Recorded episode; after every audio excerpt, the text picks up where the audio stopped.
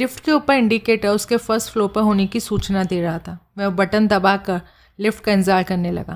पिंजरा ऊपर आया और ऑपरेटर से थर्ड फ्लोर कहते हुए वो अंदर आ गया। लिफ्ट नीचे जाने लगी। तीसरे खंड पर लिफ्ट रुकते ही अजय बाहर निकला और कॉरिडोर के मोड़ पर घूमकर सर्विस लिफ्ट के सामने पहुंचा। उसने बटन दबाया। सर्विस लिफ्ट का पिंजरा उसके सामने आ रुका और दरवाज़ा खुला। पिंजरा खाली था। अंदर हाथ डालकर बेसमेंट वाला बटन दबाया और तुरंत पीछे हट गया। लिफ्ट का दरवाज़ा पुनः बंद हुआ और वो नीचे चली गई। बाहरी राहत महसूस करता हुआ अजय कस्टमर्स द्वारा प्रयोग किए जाने वाली लिफ्ट की ओर बढ़ गया। उस रात होटल में किए गए अपने क्रियाकलापों पर पर्दा डालने के लिए उससे ज़्यादा वो कुछ नहीं कर सकता था। इस दफ़ा वो दूसरी लिफ्ट के पास पहुंचा और उम्मीद से ऑपरेटर से ठीक से उसकी तरफ, जिसने उसे ठीक से देखा भी नहीं, लॉबी कहकर भीतर जा घुसा। ऑपरेटर ने बटन दबाया और लिफ्ट नीचे चलने लगी। कुछ क्षणों के बाद लिफ्ट लॉबी में जा रुकी। अजय बाहर निकलकर रिसेप्शन की ओर बढ़ गया। आदेश के अनुसार विमल वहीं था और रिसेप्शनिस्ट के पास खड़ा उससे गप्पे लड़ा रहा था। अजय की ओर देखा तो अजय ने उसे अपने पीछे आने का संकेत करकर प्रवेश द्वार से बाहर आ गया। मुश्किल से मिनट भर बाद ही विमल उसके पास पहुंच गया। क्या रहा बॉस? सब ठीक हो गया? अच्छा ध्यान से मेरी बात सुनो, तुमने दो काम करने हैं। बराबर यहीं चिपके रहोगे और पहला काम ये करना है कि लॉबी में पब्लिक कॉल बूथ से पुलिस कंट्रोल रूम में एक गुमनाम फ़ोन करो कि अपर बीच रोड के आखिरी चौराहे के पार जहाँ वो सड़क ख़त्म होती है वहाँ पेड़ों के पीछे कार खड़ी है। कार का रंग, मेक, नंबर वगैरह वही बताना जो हरबंस लाल के कार की है। तुमने फ़ोन इस ढंग से करना है कि पुलिस फ़ौरन वहाँ पहुँचे और कार को चेक करे। विमल ने बड़ी हैरानी से उसे देखा। आप उस कार को पुलिस से चेक कराना चाहते हैं बॉस? हाँ, लेकिन बॉस आपने तो कहा था उस कार की डिक्की में लाश बंद है। अब हालात बदल गए हैं। विमल किसी गावदी की भांति पलके झपकाने लगा। पुलिस को फौरन एक्शन में आने के लिए ये गोली भी तुम दे सकते हो कि उस कार का सलीमपुर बैंक डकैती से संबंध है। और फिर दूसरा फ़ोन तुमने बाकायदा अपना परिचय देते हुए पुलिस हेडक्वार्टर्स को करना है। उनसे कहना है कि तुम्हें गुमनाम टिप मिली है कि मेघदूत होटल में कोई बड़ी सी सनसनीखेज घटना होने वाली है।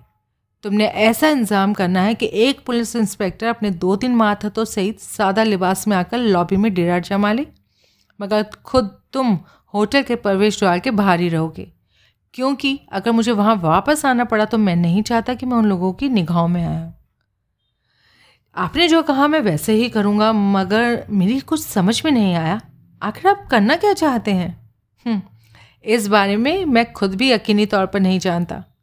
वैसे मेरा ख्याल है कि ऐसा पलीता लगाने में कामयाब हो जाऊँगा तो इस मामले में बम का विस्फोट करा देगा। विमल के चेहरे पर व्याप्त भावों से जाहिर था कि उसकी समझ में कुछ नहीं आया था। Anything else? हाँ, मैं तुम्हें एक चीज़ देता हूँ। मामले का बम फटने की स्थिति में ये बड़ी फ़ायदेमंद साबित होगी। अजय ने अपनी जेब में हाथ डालकर होटल के राइटिंग पैड के वे कागज़ निकाले जिन पर विक्की का दस्तखतशुदा इकबालिया बयान लिखा हुआ था और उसके हाथों में थमा दिए। विमल के चेहरे पर उलझन भरे भाव पैदा हो गए। ये क्या है बॉस? अजय रहस्यमय ढंग से मुस्कुराया। दोनों फ़ोन कॉल कर चुकने के बाद इत्मीनान से बैठकर इन्हें पढ़ लेना। लेकिन बॉस ये पहली तुम्हारे लिए जितना ज़्यादा ज़रूरी है, जितना जानना ज़रूरी है वो मैं बता चुका हूँ। अजय उसकी बात को काटते हुए बोला, बस इतना याद रखना कि कोई भी जानकारी या चीज़ तुम्हें मुझसे नहीं मिली है। मेरे कहने का मतलब है कार चुराने के इल्ज़ाम से बरी कर दिए जाने के बाद पुलिस स्टेशन में ही मुझसे आखिरी मुलाकात आज रात तुम्हारी वहीं हुई थी। उसके बाद मैं तुमसे नहीं मिला हूँ, समझे? विमल ने जवाब नहीं दिया। घबराओ मत, अजय ने उसे आश्वासन दिया। सब कुछ आसानी से निमट जाएगा और थंडर के रिपोर्टर के तौर पर तुम्हारे नाम के झंडे गड़ जाएंगे। अच्छा अब मैं चलता हूँ। विमल कुछ कहने की बजाय किसी गावदी की भांति पलके झपका कर रह गया। अजय पलट कर होटल के गेट से बाहर निकल गया। सावधानीपूर्वक चलता हुआ वो होटल के बगल वाली गली में मुड़ गया। अब वो पूर्णतया निश्चित था। उसकी कार पूर्ववत बेसमेंट के दरवाजे के पास खड़ी थी। वो कार में सवार हुआ, इंजन स्टार्ट करके कार गली से निकाली और सड़क पर आकर पार्क स्ट्रीट की ओर ड्राइव करने लगा। मुश्किल से 15 मिनट बाद ही अपनी इमारत के गेट के बगल में कार पार्क करके वो भीतर दाखिल हुआ। वॉचमैन केबिन में चौकीदार कुर्सी पर पसरा पड़ा हुआ था। अजय दबे पांव तेजी से उसके सामने से गुजर गया और वो लिफ्ट द्वारा ऊपर पहुंचा। उसके फ्लैट के बंद दरवाजे के नीचे से रोशनी की पतली सी रकील बाहर झाँक रही थी। दस्तक के जवाब में लगभग फ़ौरन दरवाज़ा खुला और कांता सबरवाल चौखट पर प्रकट हुई। अजय उसकी बगल से गुजरकर अंदर आ गया। कांता दरवाज़ा बंद करके उसकी ओर पलटी। अजय को अपलक ताकती उसकी आंखों में भय और आशा के मिले जुले भाव थे। अजय आश्वासनपूर्ण ढंग से मुस्कुराया। सब ठीक हो गया? कांता ने कांपते से आशंकित स्वर में पूछा। अजय ने सर हिलाकर हामी भर दी। उसे देने के लिए रकम का इंतज़ाम हो गया था? हाँ, अजय ने पुनः बोला। बताते क्यों नहीं? वो कौन था, क्या हुआ? कांता ने बेसब्री से पूछा। तुम्हारे जाने के बाद मैं बैठी सूंघती रही हूँ। दुनिया भर के तमाम बुरे ख्यालात रह रह कर मुझे सताते रहे हैं। मैं बराबर भगवान से दुआ करती रही हूँ कि कहीं कोई गड़बड़ ना हो जाए। अजय ने इत्मीनान से उस सोफ़ा चेयर में पसर कर, जिस पर कांता बैठी रही थी, एक सिगरेट सुलगा ली। सब ठीक हो गया है, कोई गड़बड़ नहीं हुई, वो पूर्ववत मुस्कुराता हुआ बोला। लेकिन वो आदमी कौन था? कौन? ऐसे ही एक चलता फिरता आदमी था। वो आइंदा ना तो फ़ोन आपको करेगा और ना ही किसी किस्म की कोई और परेशानी खड़ी कर सकेगा। कांता उसके सामने आकर बैठ गई। ओह गॉड, कितना खौफनाक सिलसिला था। उसके स्वर में हल्का सा अविश्वास का पुट था। वो वाकई ख़त्म हो गया? हम मैं चैन से रह सकती हूँ? हाँ, अब आप विक्की को फ़ोन कर सकती हैं। कांता निश्चितता से अनुभव करती प्रतीत हो रही थी। उसने प्रश्नात्मक निगाहों से उसे देखा। किस लिए? विक्की को बता दीजिए कि सारा किस्सा निमट चुका है, अब उसे फिक्र करने की कोई ज़रूरत नहीं, उसे फ़ोन करने की कोई ज़रूरत नहीं है। वो आराम से सोई पड़ी है, उसे जगाना ठीक नहीं होगा। वैसे भी वो फिक्रमंद नहीं है, मैंने पहले उसके दिमाग में अच्छी तरह बिठा दिया कि सब ठीक हो जाएगा। फ़ोन किए जाने से वो बेकार परेशान होगी, क्योंकि उससे तो ये पता भी नहीं कि मैं स्वीट में नहीं हूँ। हाँ, आप बिल्कुल ठीक कहती हैं, अजय लापरवाही से बोला। उसे फ़ोन करके खामोखा परेशान करना ठीक नहीं होगा। मेरे विचार से अब आपको होटल चले जाना चाहिए, ताकि विक्की अगर किसी वजह से जाग भी जाए तो आपको मौजूद ना पाकर ना तो वो परेशान होगी और ना ही संदेह कर पाएगी कि कोई गड़बड़ हुई है। ऐसा कुछ नहीं होगा, वो नींद की 2 गोलियों के असर में है और कम से कम सुबह 8 बजे से पहले नहीं उठेगी। अच्छा, फिर तो ठीक है, लेकिन तुमने ये नहीं बताया कि उस आदमी से तुम्हारी मुलाकात के दौरान क्या हुआ? कांता ने नर्वस भाव से पूछा। आखिर उसके पास ऐसी क्या चीज़ थी जिसके बारे में उसने कहा था कि हरिहर ने बतौर अमानत उसे सौंपी थी और जिसकी कीमत उसने 1 लाख रुपए मांगी थी? तुम्हारे जाने के बाद मैं बराबर इस बारे में सर खपाती रही थी, लेकिन मेरी समझ में कुछ नहीं आया। हो वो, अजय लापरवाही से बोला। असलियत ये है कि वो बात अभी तक मेरी समझ में भी नहीं आई। क्या मतलब? दरअसल उस आदमी की बातों से लगता था कि वो बड़ी ही महत्वपूर्ण चीज़ है, इसलिए मैं भी ये जाहिर करने के बजाय कि उस चीज़ के बारे में हम कतई कुछ नहीं जानते थे, उसकी हाँ में हाँ मिलाता रहा। फिर क्या हुआ? वो चीज़ मिल गई? हाँ। कहाँ है? मेरे पास, मेरी कोट की जेब में। क्या चीज़ है? हो सकता है आपके पल्ले उससे कुछ पड़ जाए। अजय उसके सवाल का सीधा जवाब ना देकर बोला।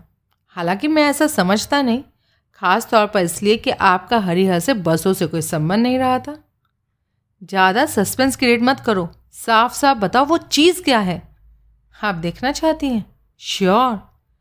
अजय ने अपने कोट के भीतरी जेब में हाथ डालकर हरबंस लाल की अध खुली मुट्ठी से खींची गई लंबाई में फटी रसीद निकाली और उसकी ओर बढ़ा दी। कांता ने हाथ में लेकर गौर से देखा। अजय की निगाहें उसके चेहरे पर जमी थी। रसीद के टुकड़े को उलट पुलट कर देखती कांता के चेहरे पर उलझन भरे भाव पैदा हो गए। ये तो कोई परिचित सी चीज़ लगती है। अच्छी तरह याद तो नहीं आ रहा, लेकिन मेरे ख्याल में, अजय ने सर हिलाकर सहमति दी। आपका ख्याल बिल्कुल सही है, ये रेलवे क्लॉक रूम की रसीद का सा आधा हिस्सा है। हाँ, याद आया, वही है। लेकिन ये आधी क्यों है? पता नहीं, इस आधी रसीद से किसी को क्या फ़ायदा हो सकता है? जहाँ तक मैं समझता हूँ कोई फ़ायदा तो होना नहीं चाहिए, अलबत्ता विचारपूर्ण स्वर में बोला। अलबत्ता एक आदमी को फ़ायदा हो सकता है। किसी जिसके पास इस रसीद का बाकी आधा हिस्सा हो। आई सी। लेकिन इससे भी बात नहीं बनेगी। क्यों? इसलिए कि ऐसी सभी रसीदें एक जैसी होती हैं। रेलवे स्टेशन का नाम इन पर नहीं लिखा होता, लिहाजा उसे ये भी पता होना ज़रूरी है कि रसीद किस रेलवे स्टेशन से इशू की गई थी। मेरा मतलब है कि जिस सामान को रेलवे के अमानती सामान घर में रखा जाने के बाद रसीद दी गई थी, वो कहाँ यानी किस रेलवे स्टेशन पर है, ताकि वो उस रेलवे स्टेशन पर जाकर उस सामान को क्लेम कर सकें। कांता ने पुनः गौर से रसीद के टुकड़े को देखा। ठीक कहते हो, इस पर क्लर्क द्वारा जो एंट्रीज भरी गई हैं वो इतनी जल्दी और घसीट भरी लिखावट में लिखी गई हैं कि कुछ भी पल्ले नहीं पड़ रहा। रेलवे वाले ऐसे ही करते हैं, लाओ मुझे दे दो। कांता पल भर हिचकिचाई, फिर रसीद का टुकड़ा उसे दे दिया। अजय मुस्कुराया। अगर आपको एतराज़ ना हो तो मैं इसे अपने पास रखूँगा। कोई ख़ास वजह? फ़िलहाल तो नहीं है, लेकिन हो सकता है भविष्य में कोई ऐसी बात सामने आए जिससे रसीद के टुकड़े की पहली समझ में आ सके। हाँ सही है, नर्वस भाव में कांता बोली। एतराज़ तो एक्चुअली मुझे भी कुछ नहीं है। फिर हिचकिचाती सी बोली, लेकिन इस पर असली हक मेरा ही बनता है। मैंने इसकी कीमत चुकाई है ना, 20,000 रुपये नकद दिए थे और बाकी रकम का तुम्हें प्रोनोट लिख कर दे दिया था। इस तरह क्या तुम ये नहीं समझते इसे मेरे पास ही रहना चाहिए, कम से कम इस सिलसिले की यादगार के तौर पर? अजय ने प्रतिवाद नहीं किया। ज़रूर, वो सर हिलाकर सहमति देता हुआ बोला। आप शौक से इसे ले सकती हैं, मेरे किस काम का ये। मैंने सोचा था, खैर चलिए छोड़िए। उसने रसीद का टुकड़ा उसे दे दिया। आपकी बात बिल्कुल ठीक है, सही मायने पर इस पर मेरा कोई हक नहीं बनता, क्योंकि इस हासिल करने में मेरा अपना पैसा तो लगा नहीं। कांता ने सावधानीपूर्वक मोड़कर रसीद की चार तहें लगा ली। नहीं, ज़्यादा नकद रकम तो असल में तुम्हारी ही लगी है, लेकिन वो रकम मैंने तुमसे उधार ली थी और बदले में प्रोनोट लिखकर भी दिया था ना। कोई बात नहीं, ये सब तो चलता ही रहता है। अजय भावहीन स्वर में बोला। मैं समझता हूँ अब आपको होटल जाना चाहिए। अगर आपकी बेटी जाग गई तो आपको वहाँ ना पाकर परेशान हो जाएगी। हाँ, अब मुझे चलना चाहिए। कांता कुर्सी से उठी और पलट कर दरवाजे की ओर बढ़ गई। अजय ने फौरन अपने कोट की जेब से उसके स्वेट की चाबी निकाली और कुर्सी के बगल में रखा उसका हैंडबैग खोलकर उसके अंदर डाल दी और हैंडबैग पुनः बंद करके खड़ा हो गया।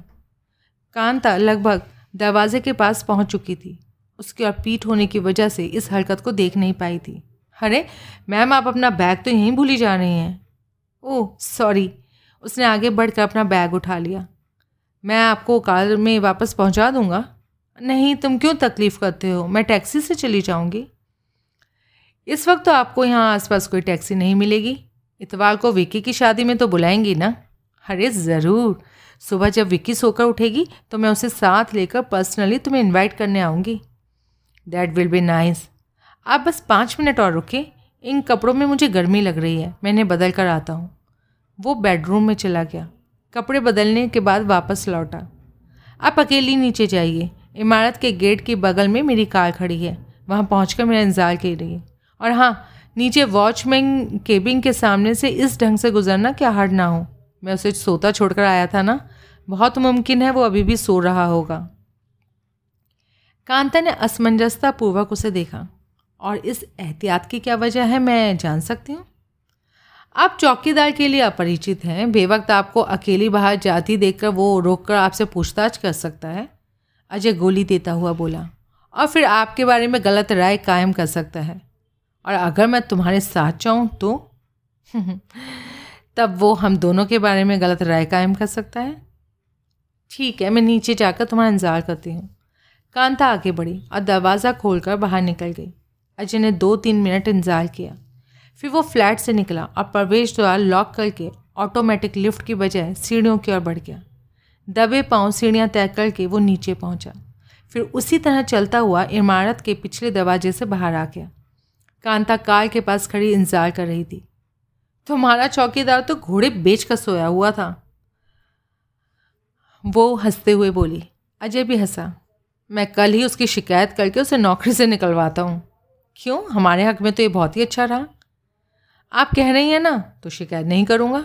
चलिए चलते हैं। दोनों कार में सवार हो गए। अजय मेघदूत होटल की ओर ड्राइव करने लगा। उसकी बगल में उससे सट कर बैठी कांता ने गहरी सांस ली। तुमने मुझ पर जो एहसान किया है उसका बदला मैं कभी नहीं चुका सकूंगी अजय। गलत? क्या मतलब? तुम बदला चुका सकती हो। शादी के बाद जब विक्की हनीमून के लिए चली जाए तो कुछ दिनों के लिए मुझे अपने पास बुलाकर। सच? तुम आओगी? ज़रूर। तुम्हारा मतलब है मैं उस लिहाज से भी तुम्हें पसंद हूँ? बिल्कुल। मन ही मन हंसता हुआ अजय पैकेट में गंभीरतापूर्वक बोला, सच बात तो ये है कि मुझे उम्र में खुद से बड़ी औरतें ही ज़्यादा पसंद हैं। क्यों? इसलिए कि वो ज़्यादा तजुर्बेकार होती हैं। हो you naughty man, Kanta Sharma का बोली और फिर उसके कंधे पर सर रख लिया। अजय ने कुछ नहीं कहा, वो चुपचाप कार ड्राइव करता रहा। मुश्किल से मिनट भर बाद अचानक कांता चौंकती हुई उससे अलग हटी और सीधी तंकर बैठ गई। अजय, वो फंसी सी आवाज़ में बोली, मैं तो भूल ही गई थी। क्या? वो हरिहर की लाश के बारे में भी बतलाया ही नहीं तुमने। तुमने कहा था वो अभी भी उसके जीजा की कार की डिक्की में लॉक्ड है और अगर वो वहाँ से बरामद हुई तो पुलिस को पता चल जाएगा कि ये तुम्हारा काम था, फिर वो लोग तुम पर आ चढ़ेंगे। उसका क्या किया तुमने? मैंने उसका भी बड़ा पक्का इंतजाम कर दिया है। कैसे? अब कैसे को मारो गोली, बस इतना समझ लो। अब वो कार की डिक्की में नहीं है। फिर कहाँ है? मैंने उसे एक इतनी ज़्यादा महफूज जगह पर पहुँचा दिया है जहाँ से बरामद होने पर पुलिस मेरे साथ उसका किसी किस्म का कोई रिश्ता नहीं जोड़ सकती। ओह, जानकर खुशी हुई कि मेरी मदद करने के चक्कर में तुम पर कोई मुसीबत नहीं आने वाली। अजय मुस्कुराया, मेरी फिक्र मत करो, मुझ पर किसी किस्म की मुसीबत आएगी भी नहीं। वो मेघदूत होटल पहुंच चुके थे। अजय ने प्रवेश द्वार से थोड़ा पहले ही कार रोक दी। विमल बाहर ही टहल रहा था। कार रुकती देखकर पहले तो वो उस तरफ बढ़ा और फिर ठिठक कर रुक गया। अब तुम अकेले ऊपर जाओ, हम दोनों का साथ साथ जाना ठीक नहीं है। अजय ने बगल में बैठी कांता का कंधा थपथपा कर बोला। कांता ने दरवाज़ा खोला और मुस्कुराती हुई नीचे उतरकर सीधी प्रवेश द्वार की ओर बढ़ गई। विमल लपकता हुआ कार के पास आ पहुंचा। स्टेज तैयार है? अजय ने पूछा। हाँ, अंदर एक इंस्पेक्टर अपने दो मातहतों के साथ सादा लिबास में मौजूद है। क्या यही वो? अपने दो मातहतों के साथ सादा लिबास में मौजूद है। क्या यही वो? तुम अंदर जाओ, अजय जल्दी जल्दी बोला और उन तीनों को साथ लेकर स्वीट नंबर 810 पर पहुँचो। अभी अभी जो औरत गई है, जब वो अपने कमरे में दाखिल हो तो तुम सबको ठीक उसके पीछे होना चाहिए। उसके बाद जो होगा वो सब तुम ही को संभालना है। लेकिन बॉस, आप कहाँ रहेंगे? बिस्तर में। ये मामला तुम ही ने समेटना है विमल। आज रात जो कुछ हुआ है उस बारे में मैं कतई कुछ नहीं जानता। अब तुम जाओ फौरन। विमल पलट कर तेजी से चला गया। अजय ने होटल के गेट से बाहर अपनी कार निकाली और बाईं ओर ड्राइव करने लगा। वो पास ही स्थित दूसरे होटल में पहुंचा। उसने वरेश्वर प्रसाद के छदम नाम से एक कमरा बुक कराया और कमरे में जाकर उसी हालत में बिस्तर पर पड़ गया। चंद ही क्षणोपरांत उसे नींद ने दबोच लिया और उसके खर्राटे कमरे में गूंजने लगे। अगली सुबह लगभग 9 बजे अजय नीलम के घर पहुंचा। डोरबेल के जवाब में दरवाज़ा खुद नीलम ने खोला। अजय को देखकर पहले उसके चेहरे पर हैरानगी भरे भाव पैदा हुए और फिर उसकी दंगई। कहिए, अजय उसके गुस्से की वजह समझ रहा था। यहीं खड़ी होकर पूछोगी, अंदर नहीं आने दोगी। नीलम पांव पटकते हुए एक तरफ हट गई। अजय भीतर दाखिल हुआ। ड्राइंग रूम में आकर वो सोफ़ा चेयर पे पसर गया। जेब से सिगरेट का पैकेट निकाल कर सुलगा ली। वो होटल से उठकर सीधा वहीं चला आया था। उसके कपड़ों में सुकड़ने पड़ी हुई थी, बाल रूखे थे, नींद पूरी ना होने के कारण आंखों में सुर्खी और पलकों में भारीपन था। शेव ना होने की वजह से दाढ़ी के बाल नजर आ रहे थे। कुल मिलाकर उसकी हालत खस्ता थी। नीलम कमर पर हाथ रखे उसके सामने खड़ी घूर रही थी। कॉफ़ी मिलेगी क्या? अजय ने उबासी लेने के बाद पूछा। नीलम साफ इनकार कर देना चाहती थी, फिर ना जाने क्या सोचकर उसने अपना इरादा बदल दिया और किचन में चली गई। लगभग 5 मिनट बाद वो वापस लौटी। कॉफ़ी पॉट और एक मग मेज़ पर रख दिया और अजय ने मग में कॉफ़ी डालकर चुस्की ली। वाह, मज़ा आ गया। तुम नहीं पियोगी? सामने खड़ी नीलम से उसने पूछा। नहीं। बैठोगी भी नहीं? नहीं, तुम्हारी मर्जी। वैसे क्या मैं इस नाराज़गी की वजह जान सकता हूँ? किस लिए आए हैं आप यहाँ पर? नीलम ने जवाब ना देकर पूछा। तुमसे मिलने, वो भी किस लिए? कमाल है यार, तुम मेरे हम पेशा हो, एक ऑफिस में काम करते हैं, अच्छे दोस्त हैं। और दोस्त, नीलम मुंह बिसर कर बोली। अजय ने कृत्रिम आश्चर्य व्यक्त किया। क्यों, हम दोस्त नहीं? लानत है तुम्हारी दोस्ती पर। अरे मैंने ऐसा क्या कर दिया, तुम नहीं जानते? अजय ने कॉफ़ी का बड़ा सा घूंट लिया। नहीं, तुम ही बता दो, आखिर मेरा कसूर क्या है? बको मत। ओके। अजय चुपचाप बैठा धीरे धीरे कॉफ़ी पीता रहा। एक बार मग खाली करके उसने दोबारा भर लिया। इस बीच बोलना तो दूर, उसने नीलम की ओर देखा तक नहीं। अलबत्ता वो महसूस कर रहा था कि नीलम को वो खामोशी बुरी तरह खलने लगी थी। वो चुपचाप बैठा कॉफ़ी पीता रहा। अब पत्थर के बुत की तरह ही बैठे रहोगे? कुछ बोलते क्यों नहीं? तुम्हारा हुक्म बजा रहा हूँ, तुम्हीं तो मना किया था बोलने से। मैंने बोलने के लिए नहीं, बकने के लिए मना किया था। सॉरी, अच्छा बताओ क्या सुनना चाहती हो? उसका कहने का ढंग ऐसा था मानो वो कोई संगीतकार या गायक था और अपने किसी श्रोता से उसकी फरमाइश पूछ रहा था।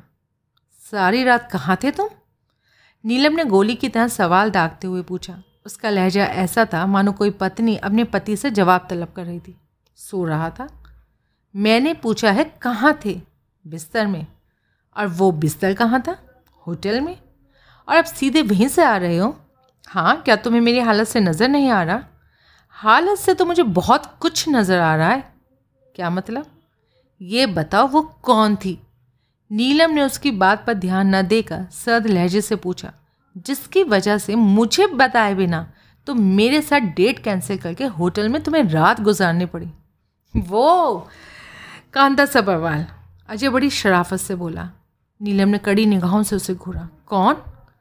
अजय ने कांता सबरवाल का परिचय दे दिया। नीलम के चेहरे पर घोर अविश्वासपूर्ण भाव प्रकट हो गए। तो तुमने सारी रात एक जवान बेटी की माँ के साथ होटल में गुजारी थी? नहीं, उसकी वजह से होटल गुजारनी पड़ी। क्यों? ये एक लंबी कहानी है, वो बोला। बस इतना समझ लो कि पिछली शाम मैं अपने प्रोग्राम के मुताबिक तैयार होकर बैठा तुम्हारा इंतज़ार कर रहा था कि वो बिन बुलाई मुसीबत मेरे गले पे आ पड़ी और फिर लगभग सारी रात उसी के चक्कर में काली हो गई। वैसे कल शाम 7 से 7:30 बजे के बीच मैंने 4 बार तुम्हें फ़ोन ट्राई किया था, मगर हर दफ़ा घंटी ही बजती रही। नीलम सामान्य होती जा रही थी। करीब 6 बजे मेरी एक फ्रेंड आ गई थी। अगले हफ्ते उसकी शादी होने वाली है। उसने कुछ जोरी शॉपिंग करनी थी। लाख मना करने के बावजूद मुझे ज़बरदस्ती ले गई और लौटने में काफ़ी देर हो गई ना। जल्दी जल्दी करते भी 7:45 बज गए। मैंने आती तुम्हें फ़ोन किया, मगर तुम्हारे फ्लैट में बस घंटी ही बजती रही। 10:30 बजे तक मैंने ब्लैक रोज़ रेस्टोरेंट सहित तुम्हारे हर संभावित ठिकाने पर फ़ोन किया, लेकिन जनाब का तो कहीं पता ही नहीं चला। तो अब तुम्हारी नाराज़गी दूर हो गई?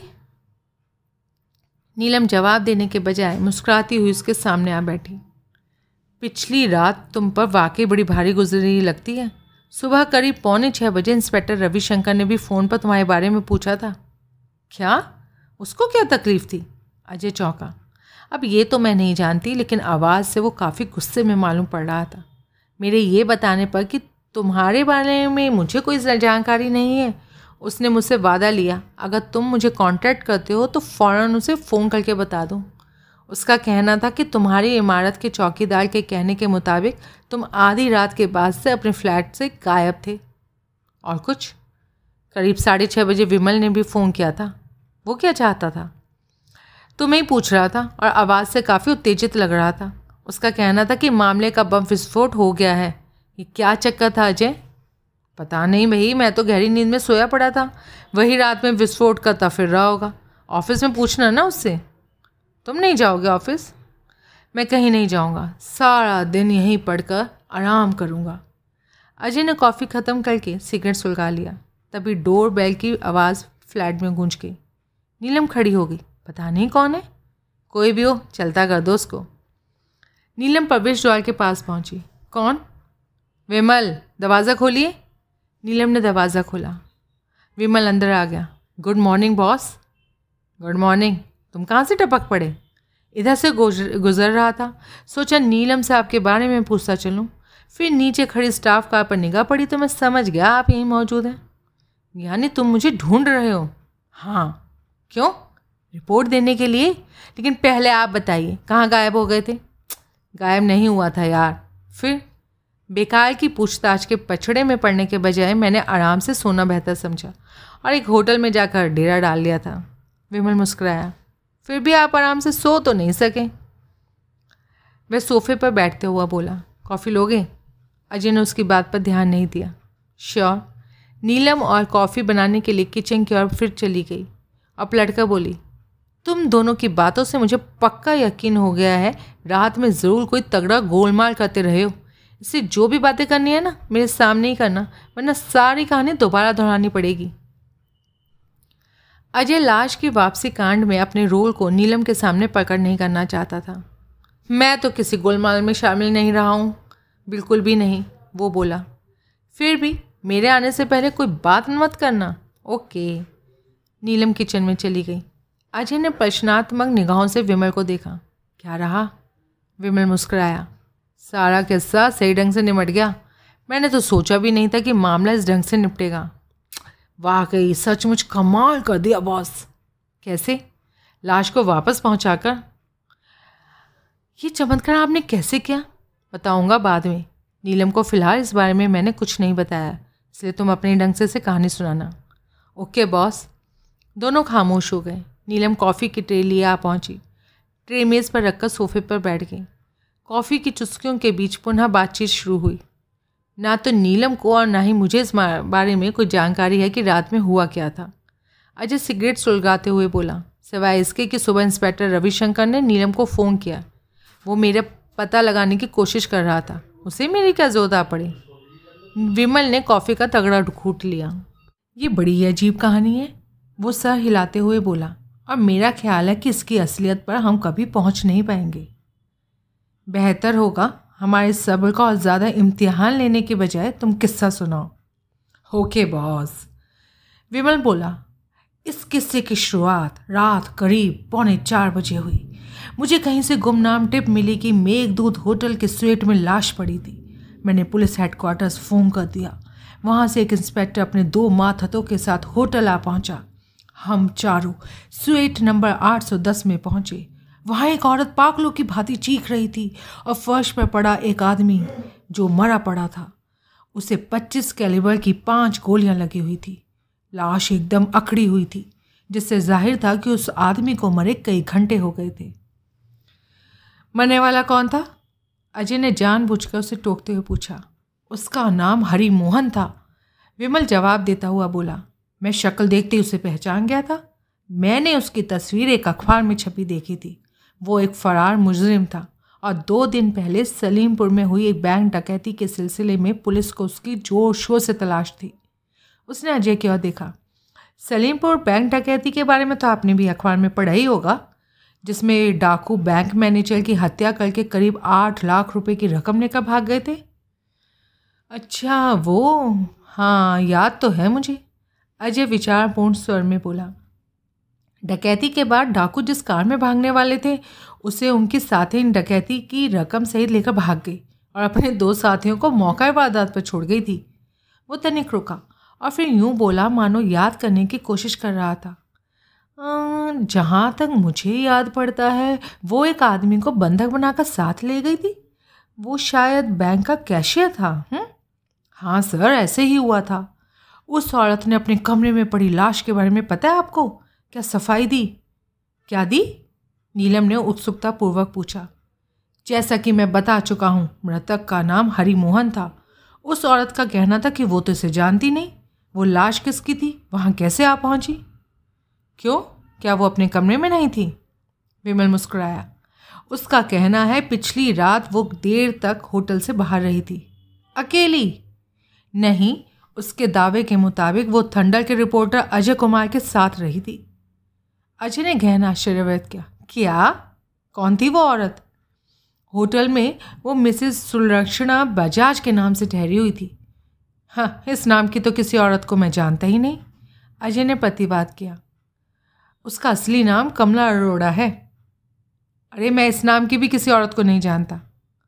अरे सर, वो एक्ट्रेस है। अब बम्बई में फिल्मों में छोटे मोटे रोल्स करती रही है। क्राइम रिपोर्टर टीवी सीरियल के कई एपिसोड्स में भी उसने काम किया था। इसी से हमने बाद में अंदाज़ा लगाया कि वो आपके नाम से परिचित थी और इसी का फ़ायदा उठाते हुए उसने आपके नाम को एलिबी की तरह से इस्तेमाल किया। अजय ने नीलम की ओर देखा। सुना तुमने, शोहरत नुकसानदेह भी साबित होती है। एक अजनबी औरत ने खामखा मुझे ही अपने साथ फंसाने की कोशिश कर डाली। वाह।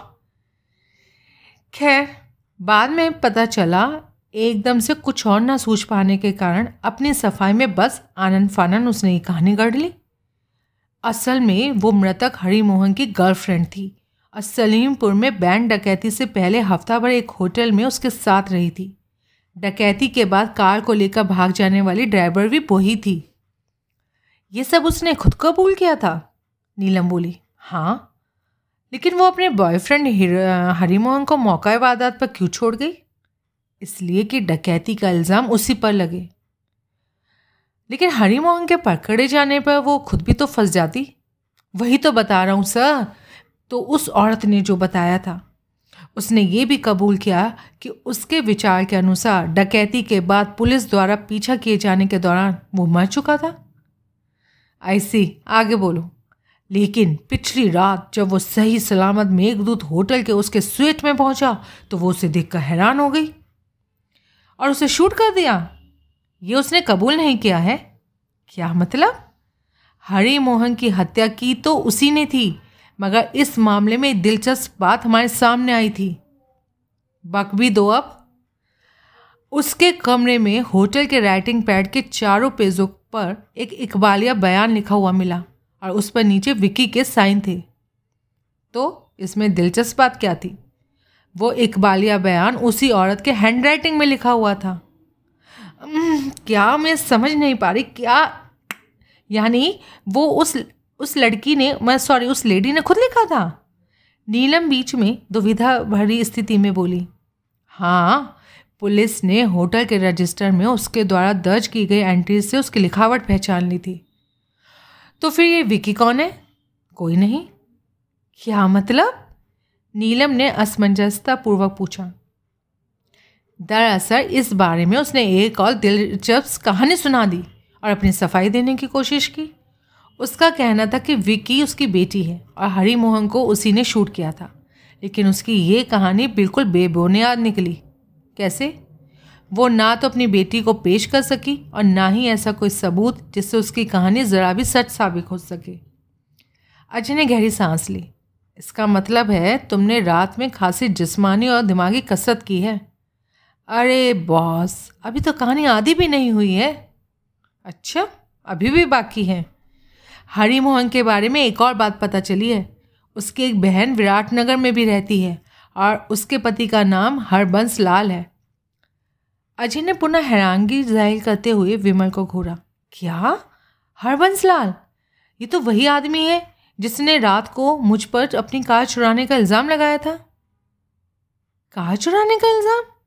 तुमने कार चुराई थी अजय? नीलम ने अविश्वासपूर्वक अजय को घूरते हुए पूछा। अरे नहीं, वो महज एक गलत फहमी थी। उस बारे में मैं तुम्हें बाद में कभी बताऊंगा। हाँ, वही आदमी सर। उसका किस्सा भी अपने आप में कम दिलचस्प नहीं है। दरअसल होटल में लाश बरामद होने से पहले पुलिस कंट्रोल रूम को किसी ने गुमनाम फ़ोन करके इतला दी थी कि अपर बीच रोड के आखिरी सिरे पर पेड़ों के पीछे कार संदिग्ध हालत में पड़ी है। पुलिस वहां पहुंची तो हरबंश लाल को उसी की कार में बंधा पड़ा पाया। हरबंश लाल ने पूछने पर बताया कि अजनबी आदमियों ने उस पर हमला कर दिया और उसे बांध कर वहाँ डाल के चले गए। हमला करने की क्या वजह बताई? नहीं, शुरू में तो वो कुछ बताया ही नहीं, बस यही राग अलापता रहा था। फिर पुलिस वाले उसे हेडक्वार्टर्स ले गए। वहाँ कमल अरोड़ा नामक उस औरत से उसका सामना हुआ, लेकिन जब दोनों में से कोई भी एक दूसरे को पहचानता नजर नहीं आया तो हरबंश लाल से हरिमोहन के बारे में पूछताछ की गई। उसने कबूल कर लिया। हरिमोहन उसका साला था, कल उसके पास आया था। बताया पुलिस को उसकी तलाश थी और ये भी कि उसने मेघदूत होटल में मिसेस सुलक्षणा बजाज नाम से ठहरी एक औरत से मिलकर 8 लाख रुपए वसूल करने थे। सलीमपुर में बैंक डकैती के बाद हरिमोहन को वहीं छोड़कर कमला अरोड़ा डकैती की रकम लेकर भाग गई थी। अजय ने जानना चाहा। फिर हरिमोहन को कैसे पता चला कि वो विराट नगर में थी और मेघदूत होटल में सुलक्षणा बजाज के नाम से ठहरी हुई थी? किशन लाल सर, किशन लाल उस बैंक कैशियर से जिसे कमला अरोड़ा ने अपने साथ बंधक बनाकर ले गई थी, बाद में जिसे छोड़ दिया गया था। विमल बोला। हरबंस लाल के बयान के मुताबिक पुलिस द्वारा पीछा किए जाने के दौरान हुई कार एक्सीडेंट में हरिमोहन का साथी तो डूबकर मर गया था, लेकिन खुद हरिमोहन सही सलामत बच निकलने में कामयाब हो गया था। बाद में किसी तरह उसे ये भी पता चला कि किशन लाल भी सही सलामत लौट आया था, क्योंकि किशन लाल भी डकैती की योजना में अप्रत्यक्ष रूप से उनके साथ शामिल था। इसलिए हरिमोहन कमल अरोड़ा और डकैती की रकम के बारे में पूछताछ करने उसके पास गया।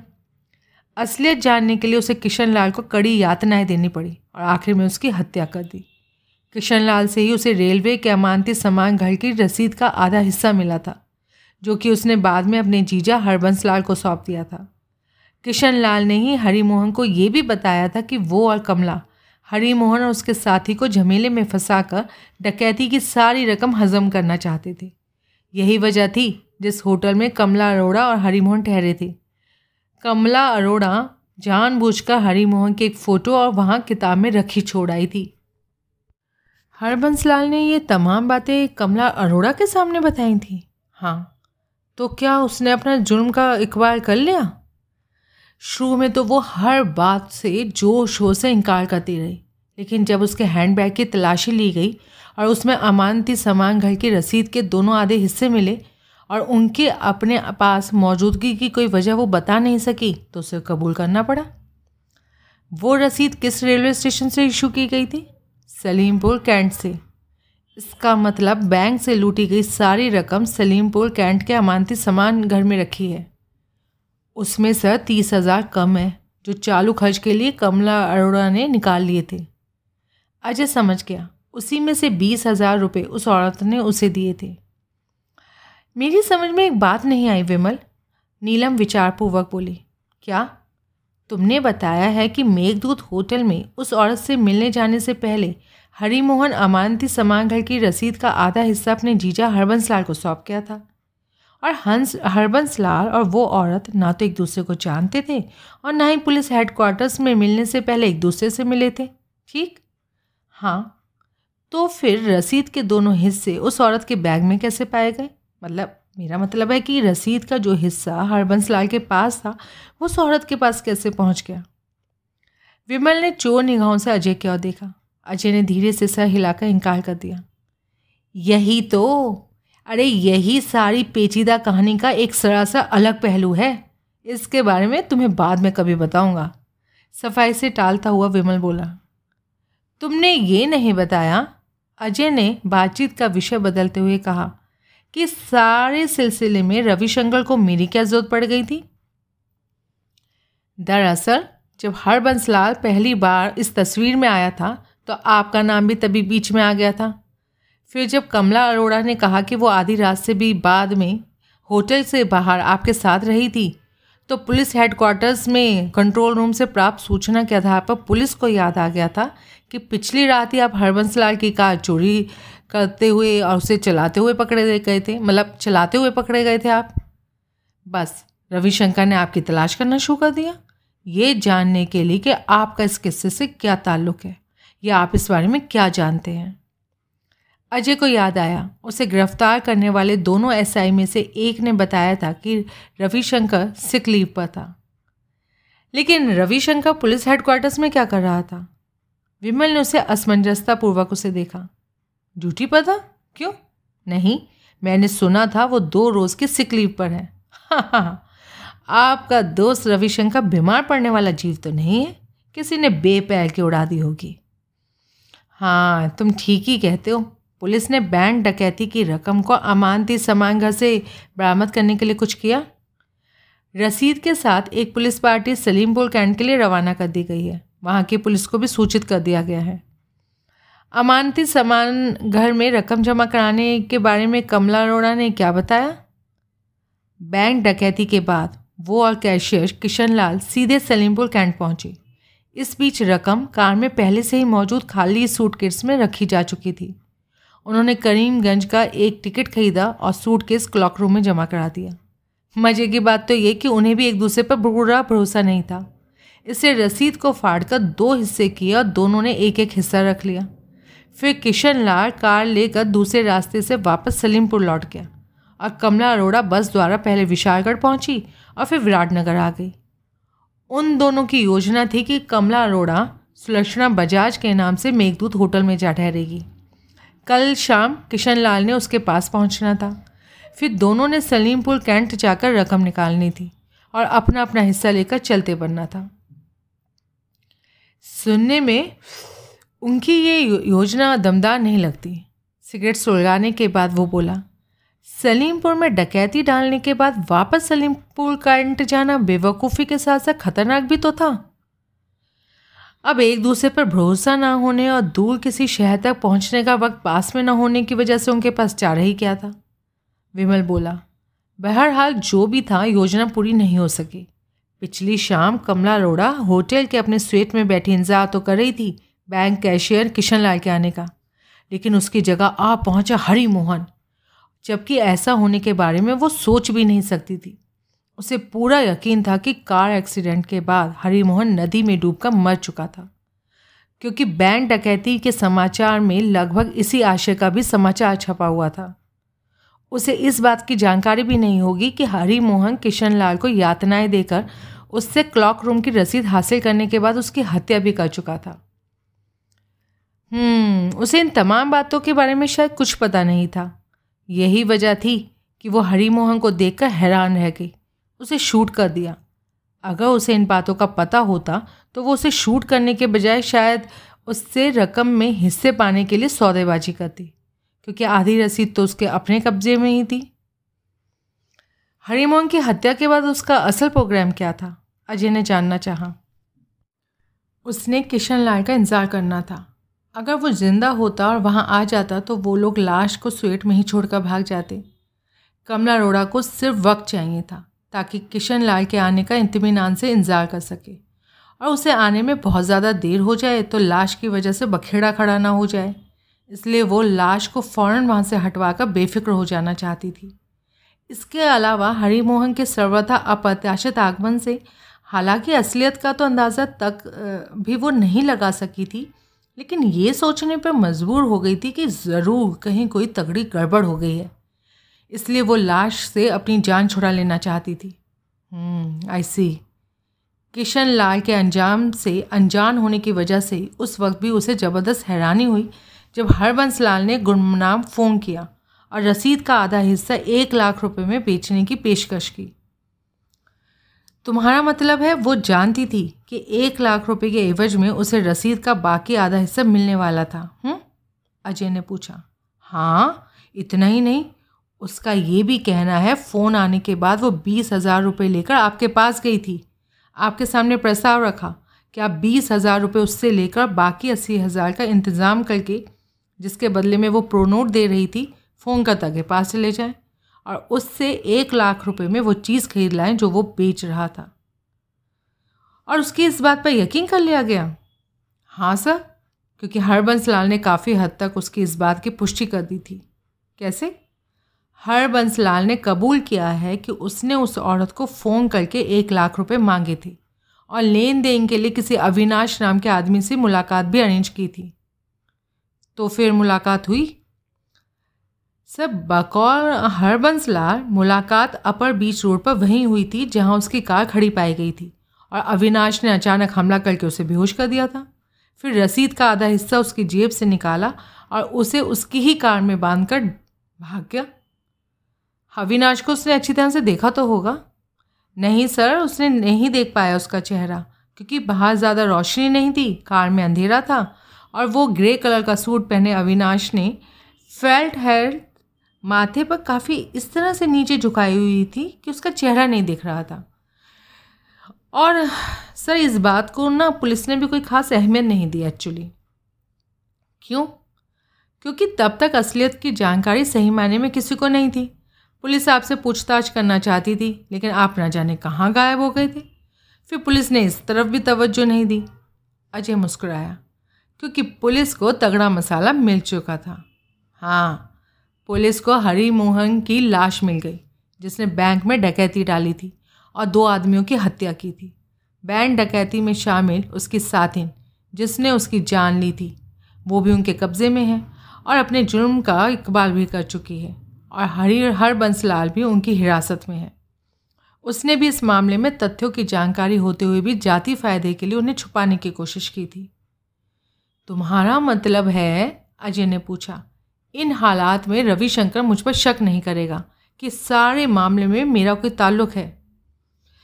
वेल, कम से कम मुझे तो ऐसा कोई ठोस सबूत नज़र नहीं आता जिसकी वजह से आपका कोई रिश्ता इस बखेड़े से कायम किया जा सके। हाँ, अगर आप खुद ही अपनी मर्जी से जाकर बताना चाहें कि आप पिछली रात कहाँ थे, क्या कर रहे थे, तो बात दूसरी है।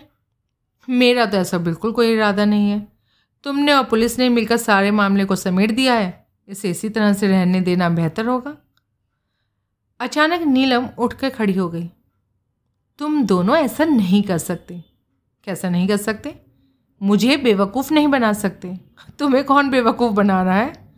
तुम दोनों। अच्छा, कैसे? मैं जानना चाहती हूँ तुम सारी रात कहाँ थे और क्या करते रहे। ये तो विमल के आने से पहले तुम्हें बता चुका हूँ ना। इस बकवास पर यकीन करने के लिए मैं कतई तैयार नहीं हूँ। सीधी सी बात है, तुमने उस वक्त कांता सभावाल का हवाला दिया था जबकि विमल ने एक बार भी इस नाम का तो कहीं जिक्र तक नहीं किया। आखिर तुमने मुझसे झूठ क्यों बोला? अजय रहस्यमय ढंग से मुस्कुराया। यकीन मानो मैंने तुमसे झूठ नहीं बोला था। तो फिर विमल के किस्से में वो गायब कहाँ हो गई? कहीं गायब नहीं हुई।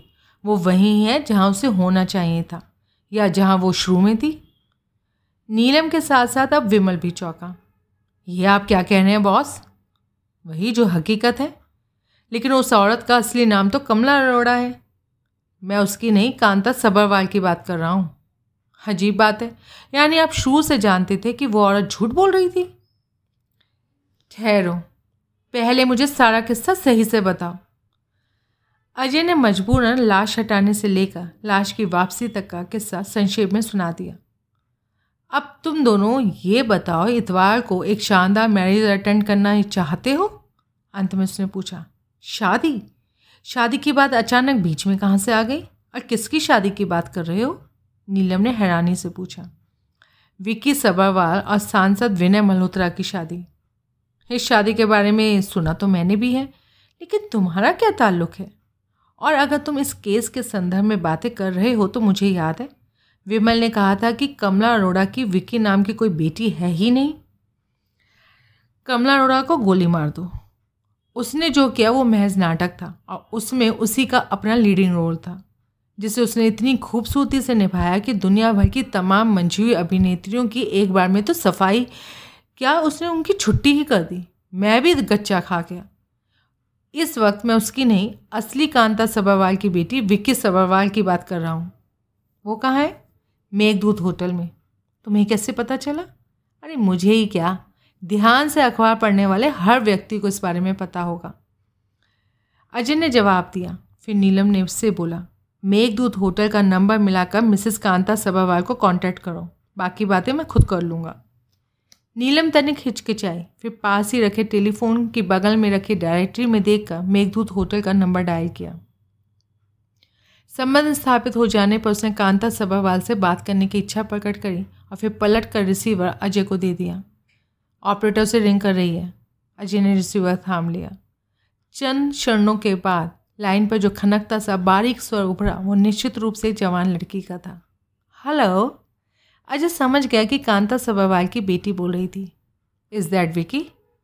Yes please, may I know who is calling? Could I speak to your mother Vicky? Sure. Line पर कुछ एक पल खामोशी रही, फिर एक अन्य मधुर नारी स्वर उभरा। Yes. Is that Mrs Kanta Sabharwal? Yes. Who is calling please? Press reporter Ajay Kumar. Oh Ajay, wow, कैसे हो तुम? What a delightful surprise. I came yesterday evening and I was also thinking to call you but I am glad you did. Any service for me? Ajay मुस्कुराया। Thank you very much Mrs Sabharwal for giving me so much value. अरे छोड़ो, ये बताओ कैसे phone किया? आपसे एक सवाल पूछना है। इसका मतलब है तुम्हारे दोस्त ब्रजेश बरुआ ने ठीक ही कहा था। क्या कहा था उसने?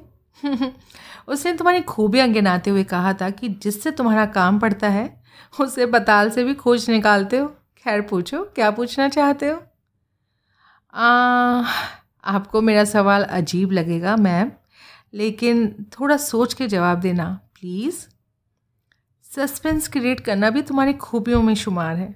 सवाल तो पूछो भले आदमी। आप कमला अरोड़ा नाम की किसी एक्ट्रेस को जानती हैं?